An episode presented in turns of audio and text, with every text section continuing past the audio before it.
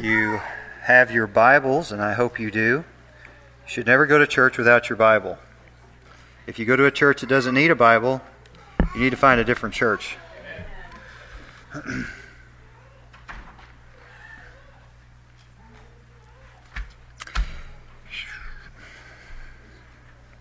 think, think, think. There you go. Okay, turn to 1 John, if you will. Got some things in here I'd like us to look at for the next several weeks. And I realize some of you are pretty skeptical about maybe if I will be able to finish an actual book, but I'm going to do my. It's short, okay? So that's my idea. Is I'm going to be able to finish the First John anyway. There's much that I have as a way of uh, interest when it comes to First John, especially as I've been reading it lately. And I think one of the things that's come up to me personally as I look into this book is the fact that uh, it is a book that tells us much about Jesus Christ and how he practically works inside of us. But there's also another theme here that's happening in the first two chapters, and this is prefaced by the word walk. First John is concerned much with how we live our Christian life. Okay? Now, as you get past chapter 2, it goes into much detail about how to deal and combat certain things that are coming up. And in John's day, I believe dealing with the Emperor Trajan, which was a horrific man, uh, not only was there open persecution and things, but also there was a, a very hard push on behalf of what they call the, uh, the cessationists, if you will, those who seceded from the church, that's what they called them. They no longer believed that Jesus Christ was fully God and fully man because they had bought into the ancient heresy of Gnosticism. Now, Gnosticism has many different avenues with which it can be defined. But the core of Gnosticism okay, is this that, that Jesus was truly a man, a real human, but the Christ, okay, they separated the Christ. The Christ, the Spirit of Christ, came upon him at his baptism and then left him when just before he died upon the cross. Okay? And then Another, a little bit more extreme version of Gnosticism to this degree is the fact that Jesus was merely an illusion. He really wasn't flesh. Now, the two things that combine these two ideas of Gnosticism together is the tenet of Gnosticism that says that all matter is evil. Okay? And God would, would never occupy evil matter. So then Jesus was some kind of an ethereal object that had to have the whole time been separated from the Spirit so as to not compromise that purity. But as we read in 1 John chapter 1, verses 1 through 4, John writes, That which was from the beginning, which we heard, which we have seen with our eyes, which we have looked upon, and then notice what he says, and our hands have handled concerning the word of life. The life was manifested, and we have seen and bear witness and declare to you that eternal life which was with the Father and was manifested to us. That which we have seen and heard, we declare to you, that you may also or that you may have fellowship with us. And truly, our fellowship is with the Father and with the Son, Jesus, or with his Son, Jesus Christ. And these things we write to you that your joy may be full. First John was written by John, who wrote the book of John, as well as, well as 2nd and 3rd John, okay? And First John here that we're reading verses 1 through 4 as we're going to see in a minute is a parallel of John chapter 1. Okay, it's it's really incredible. But it's important that we understand even in 2021. Okay. It's getting so high just so many numbers. But um, it's important that we have a, a correct view of Jesus also. Which is why we're going to go through the Dane Ortlund study, Gentle and Lowly, and this happens to play into it a little bit today. But I have another book that I have been reading from Douglas Macmillan called Jesus Power Without Measure. Another Scottish work, okay? And this is probably the premier work on Jesus in his humanity as he was sustained and empowered by the Holy Spirit. Mind boggling. It's not a very thick book, but it takes a while to read. But here's some thoughts that Douglas Macmillan laid out. Two thoughts are absolutely basic and fundamental to the biblical teaching on Christ. Now, pay attention here. Two thoughts are basic and fundamental to the biblical teaching on Christ. Jesus, although genuinely human, was also a divine person. Again, remember the Gnostic heresies? Jesus was both, okay? Jesus was the anointed servant of the Lord. It is precisely to this second thought that of his servanthood and the conditions intrinsic to it, such as subordination or dependence or need, which have made people draw back more instinctively. In other words, we're really quick and good to talk about Jesus in his divinity. He was God. But when we start talking about Jesus as the servant of the Lord, which the Bible directs us in understanding, and the conditions that were intrinsic to him in his subordination to the Father, the wheels begin to get wobbly. Because we're afraid that somehow we're going to pull away or detract from Jesus being fully God. And so the consequence of that then is, is that in our attempt to preserve his full deity, we have digressed a bit on his full humanity and we've been unrelatable sometimes to what he actually went through on this earth. When we say, out of the book of Hebrews, that in all points he was tempted, yet without sin, do we realize what we're saying? Think about that. So Macmillan goes on to say the reason is simply this Jesus was just as truly human as he was divine. He was man as well as God. He was the God man. But as man, he was also servant. He was God's son, and he was God. But for the purposes of our salvation, he became one with us. But not without but he was without our sin nature in that regard. He well let me go back. That really gets fuzzy there doesn't it? But uh, he did not sin. His oneness with us did not cancel out his oneness with god. Incarnation did not involve any denial of his deity. He became what he was not said augustine but did not cease to be what he was to deny or diminish the full humanity of the Savior is, after all, just as unbiblical, just as heretical, and just as wrong as it is to deny his full deity.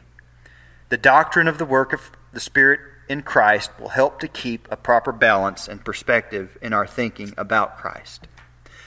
Here's how I've kind of brought this down into my own mind, because now we're, we're getting a hold of some really big things here when it comes to talking about Jesus. he became well, look in Philippians 2 5 11. Let this mind be in you, which was also in Christ Jesus, who being in the form of God, did not consider it robbery to be equal with God. But notice this, but made himself of no reputation, taking the form of a bondservant, and coming in the likeness of men, and being found in appearance as man, he humbled himself and became obedient to the point of death, even the death of the cross. I want to talk this little a minute, and then I'll finish this verse. Jesus was fully God, but he was fully man. He came in the likeness of sinful flesh. He became in the likeness of flesh. He had a sin nature and the capacity to sin. But unlike us, He was not pre programmed to only sin. You have to go back to Adam and Eve in the garden. Adam and Eve were created with the ability, obviously, to sin. And up until that point, they had not. Right? So the tempter came and said, yada, yada, yada, eat the fruit. Okay? Adam standing by the whole time going, Yeah, why don't you just do it? Why? I was told not to, but it doesn't really matter. And things begin to really go sideways in a hurry. He did not protect his wife. Okay? Men, let me just say, I'm so happy that some of you are strapping lads and are so willing to lay down your life physically for your wife because you have guns. That's cool. And big fists, maybe even muscles, but they'll fade. Um, thanks, Adam. Uh, the thing that you need to protect her most from is the spirit of the Antichrist, the spirit of the world, the spirit of the flesh, the wicked one.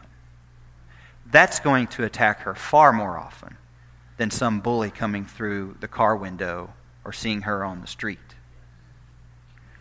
And this next part I'm going to say is rough because many times that enemy can present himself in you. So, gentlemen, it is imperative that you keep yourself fully thrust upon the altar of grace in order to live your mandate. So, protect your wife spiritually. Look what Adam didn't do, and look where we are. Okay? Our first federal head failed, our second one did not. He had the sin nature he had not been pre programmed to just sin, but he chose to, death spread to all men. God comes in human form. Jesus the Christ came fulfilled in, in flesh. Obviously, he had the capacity to sin, or he would not have been tempted, but he wasn't pre programmed to only sin.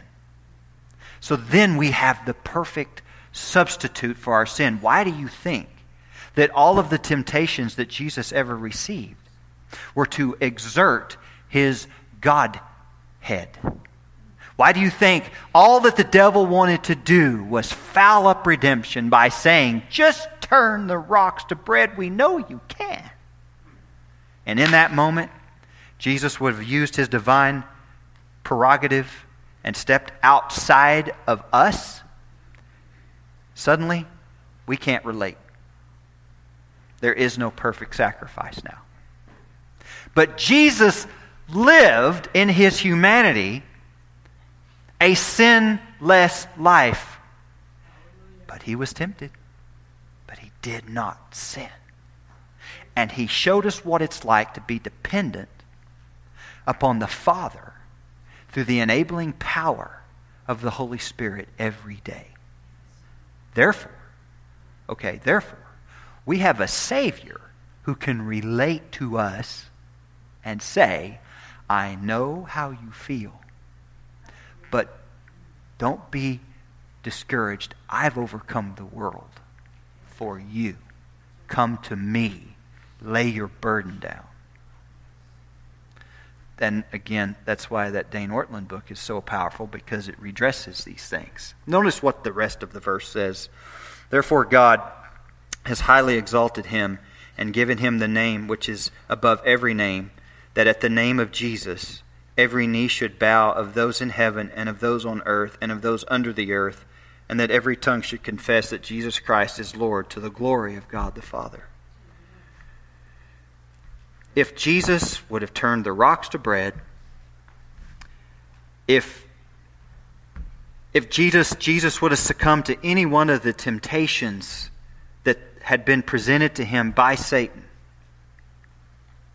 there wouldn't be that last part. You can take that last part away. But he didn't succumb. And so now he's called the captain of our salvation. Now, this is where you may want to shout. Okay? We not only have a perfect high priest, but we have a captain who has passed through the heavenly places. And he stands now at the right hand of God, and he makes intercession for us. He pleads for. He's our advocate. And he say, you know that one, that one's mine. Though they be a little rough, my blood has covered them. And they are a work in progress. And if you think they look like that, now you wait till I'm finished with them. Now you can now you can shout on that right. That, I mean that's where your prayer closet becomes really bright is when you begin to focus on what your captain has done. Okay? Now, this next verse is what I was thinking of when I was thinking about this. In Joshua chapter 5, the theophany of Joshua, 5:13 through 15, and it came to pass when Joshua was by Jericho that he lifted his eyes and looked, and behold, a man stood opposite him with his sword drawn in his hand. That hasn't changed. Okay? And Joshua went to him and said, Are you for us or are you for our adversaries? And he said, No, but as commander of the army of the Lord I have now come. And Joshua fell on his face to the earth and worshipped and said to him, What does my Lord say to his servant?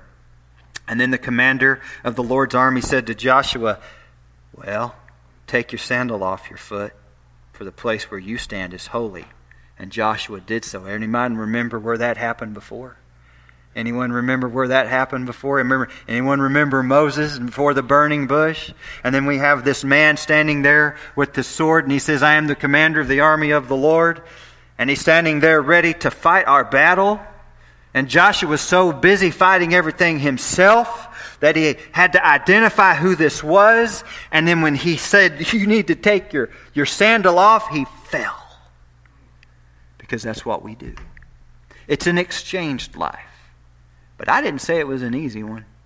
Now, if you go on and you read Joshua, Joshua had to go on and do some fighting.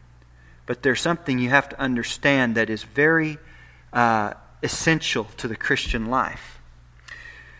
Like First John is saying here, that which was from the beginning, which we have heard, which we have seen with our eyes, which we have handled concerning the word of life we don't have a faith based in a theory or some kind of machination of some brilliant writer. We have a very real person. We have the God man. He is the commander of the armies of the Lord in Joshua. And in the New Testament, and now, today, right now, at this day, the 2021 day, okay? He is with us on the inside, and He stands, and His sword is His word. And it goes out of His mouth into our heart, and into our heart, and out of us. It is a conveyance of His very real presence. He was not just a spirit. He was not just a man. He was the God man. And that, that really scrambles hell's imagination altogether. It doesn't know what to do with it.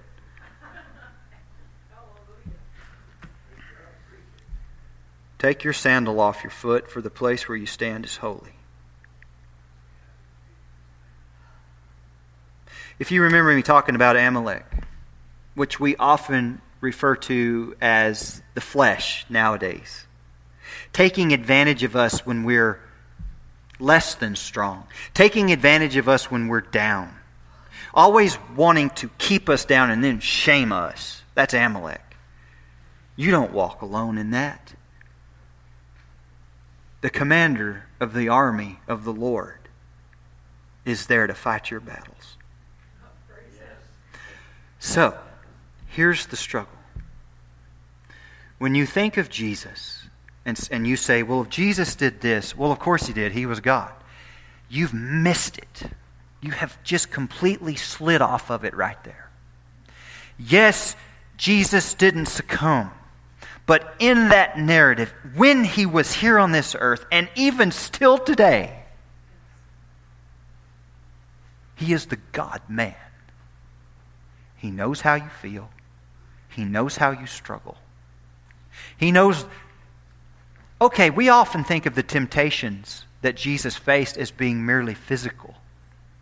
But can you imagine the, uh, the psychological war that was happening during a 40 day in the middle of a hot blazing desert time? What about the extreme fatigue that he experienced people thronging him all day, coming to him to be healed, coming him to him to ask questions, and not that's not even counting all of those religious leaders who were constantly needling him, trying to set him up and trick him and get him to say something that was in opposition to the law that he said he came to fulfill.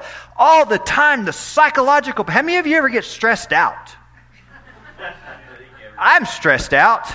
I mean, I'm not very tough. I've determined I'm not.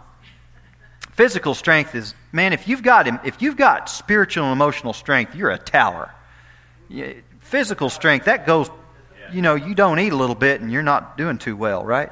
But the stress of life, and Amalek comes along and says, "You are so bad. God is so sick of you. Here you go again. You can't even pray effectively." You always start off good. You always end up the same way. You are scum.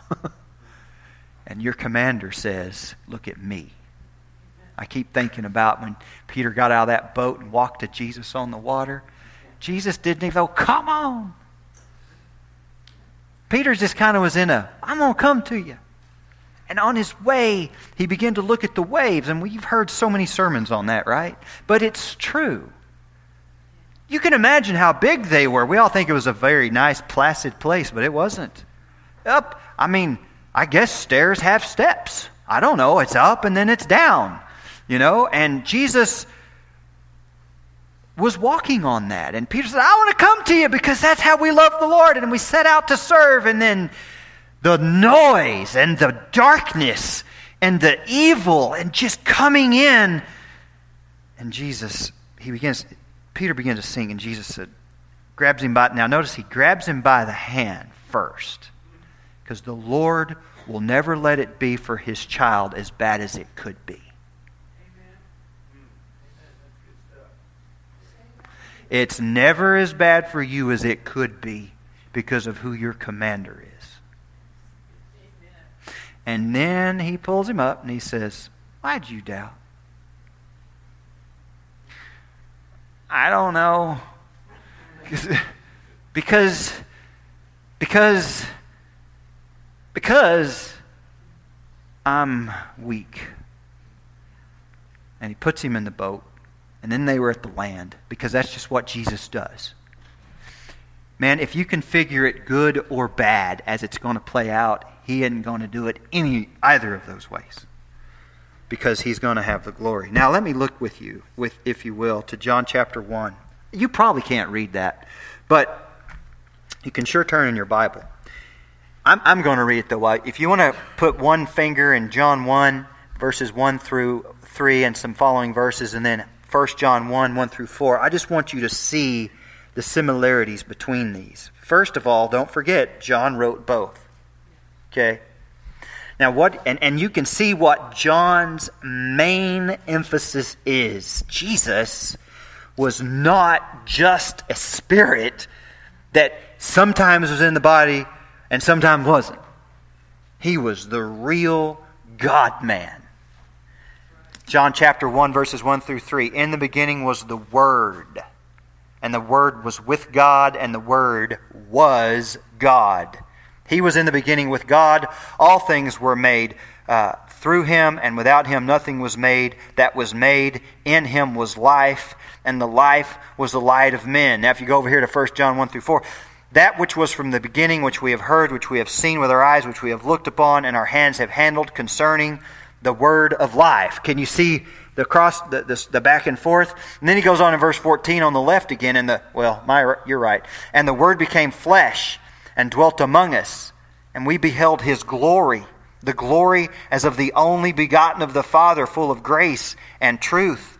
The life was manifested, and we have seen and bear witness and declare to you that eternal life which was with the Father and was manifested to us. Can you see where John was focusing this, this Jesus, yes, he's eternal God, but he put on sarx. Now, you don't know what that is. But sarx in the Greek is simply the word for flesh.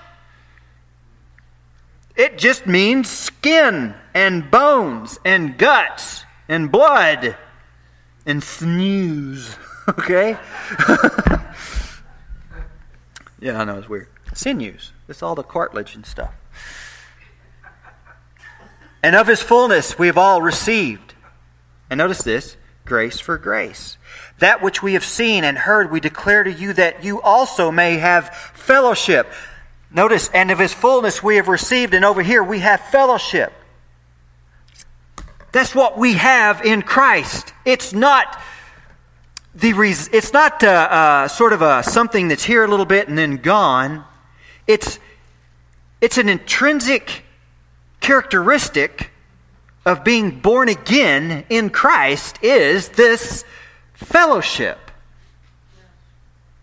Koinonia. It's fellowship.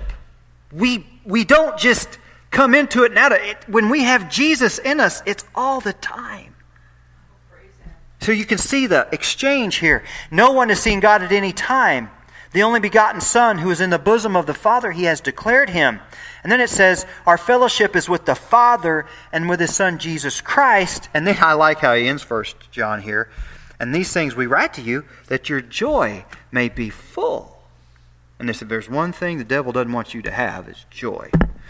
Boy, I tell you, oh, I messed up. I got to go back. I don't know how to do that. Oh, here we go. Yes. Sorry, everybody. I went too fast. Here's what I want, just, just by way of just kind of going through this. Here's what I kind of broke this down at. First, verse 1 of 1 John, we see Jesus as our everlasting commander. The second thing that I want us to see is he is our eternal life giving commander. So you, you're not just gaining a leader, you're gaining a leader that gives you eternal life. And in case you forgot what that means is, it means this. If you know Jesus, you will never die. Your body will. But you have to understand, it's just one part of you. The very temporal part of you. You will not die. And then thirdly, he is our evident and existent commander. He wasn't just a spirit. He didn't just come and go. He wasn't just part on and part off. He's all the time. And even right now.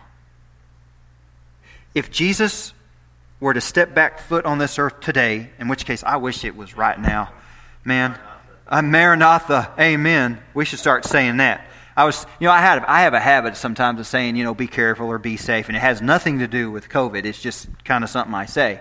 I, I'm going to start saying Maranatha, which means come, Lord Jesus, or come quickly, Lord Jesus. We should start saying that. When you close a conversation down Maranatha, try that with your boss. You know? He said something in Hebrew. I don't know what it was. It's Aramaic, actually.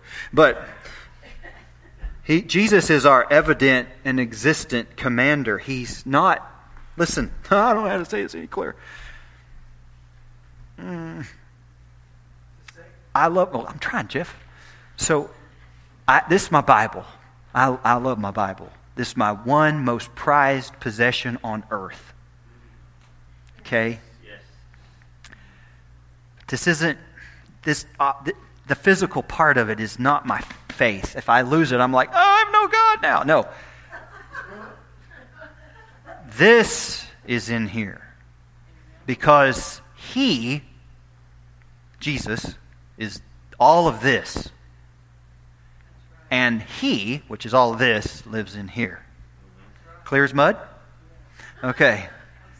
Because that's how it works. Because I have the fellowship of Jesus, the eternal life. I am walking in him. He is walking in me. That is what it means to be a Christian. I 36 years ago, I gave him my life, my yuck, my junk, my sin, and he gave me his life, eternal life. And everything that I read here in print, the word, the ideas, because words convey ideas, words contain truths, and all truth is from God. He is in here. So if I lose my Bible, it's okay. I mean, I would hate that. But he's in here because he is the word of life. when the, commun, when the communists always come in to finally take over everything and, and say enough, they always shut down the Christians. And one thing they love to do is build, or is build big bonfires of Bibles. And on one hand, it's really sad, right? But you have to understand one thing they just can't seem to comprehend is Christians have the commander of the army of the Lord inside of them. So you can burn their Bibles if you want to, but you cannot burn the Spirit of the living God out of them. You kill their body, they're just going to go be with the Lord and come back on a white horse, and He going to clean your house. Okay? Because that's what's going to happen. And that's, that's the Maranatha part, right? So the commander of the army of the Lord is who indwells us. And they can burn the Bibles, they can burn our bodies, but they cannot extinguish the very life of God as He dwells in His children. Because He's eternal. He's eternal. I want to close with a couple songs. This is an old hymn book that Brother Ray Hurd gave me. It's 1958, I think. Before I get to it, I kept thinking about the 2003 song from Casting Crowns, What If His People Prayed? Listen to these words. What if his people prayed, and those who bear his name would only seek his face and turn from their own ways? What if the armies of the Lord picked up and dusted off their swords, vowed to set the captive free, and not let Satan have one more? What if the church, for heaven's sake, finally stepped up to the plate, took a stand upon God's promise, and stormed hell's rusty gates? I mean, I love that. And then we get into this old hymn, Soldiers of Christ, Arise. This is uh, Charles Wesley, is written in 17, somewhere between 1707 and 1788. Listen to these words. There's three refrains. Soldiers of Christ, arise and put your armor on. Strong in the strength which God supplies through his eternal Son. 1 John, John 1 strong in the Lord of hosts, commander of the army, Lord of hosts, and in his mighty power, who in the strength of Jesus' trust is more than conqueror. Stand then in his great might, with all his strength endued, but take to arm you for the fight the panoply of God, that having all things done and all your conflicts, conflicts past, ye may overcome through Christ alone and stand entire at last. From strength to strength, go on, wrestle and fight, and pray. Tread all the powers of darkness down, and win the well fought day. Still let the Spirit cry, and all his soldiers come, till Christ the Lord, who reigns on high, shall take the conquerors home. Maranatha. Who is Jesus to you today? Is he just somebody you read about in the character of what we know as the book called the Bible? Well, if he is, I want to tell you something. This is unlike any character you've ever heard about. He lives. Jesus wasn't a was, he is. He lives. He lives in me, and He lives in many, many, many, many of you. And He's coming back again. Only this time, He's going to look a whole lot different. Yeah. He's commander. And the sword will go out of his mouth, and he will vanquish his enemies. And behind him will be all of his saints. Do you know Jesus? Do you know the one who died to set your soul free? Do you know Christ? I mean, I, I, I don't know how to explain any more than just to say the relationship of truly being born again is so alive and so real and so palpable that to there's no way to separate it from from the person who knows Christ. It's there. Jesus is my life. But that didn't happen until I repented of my sin and, and, and asked Him to save me. And He did. So if you don't know Christ today, wherever you are as JT comes, I want to encourage you. Pray. Repent of your sin. The day is dark and darkening. But Christ is great and gracious. Receive Jesus and be saved. And Christian, you need strength. Clothe your, put your armor on. Serve your commander. Stand fast. Hold fast. And, and join the ranks. There's a work to be done. Are you prepared? Whatever the Lord is leading you to do today during these next few moments, if you need to come and pray at this altar, come and pray. If you need to receive Christ and need help talking about that, let me know. But whatever it is today, just be obedient to the Spirit of God.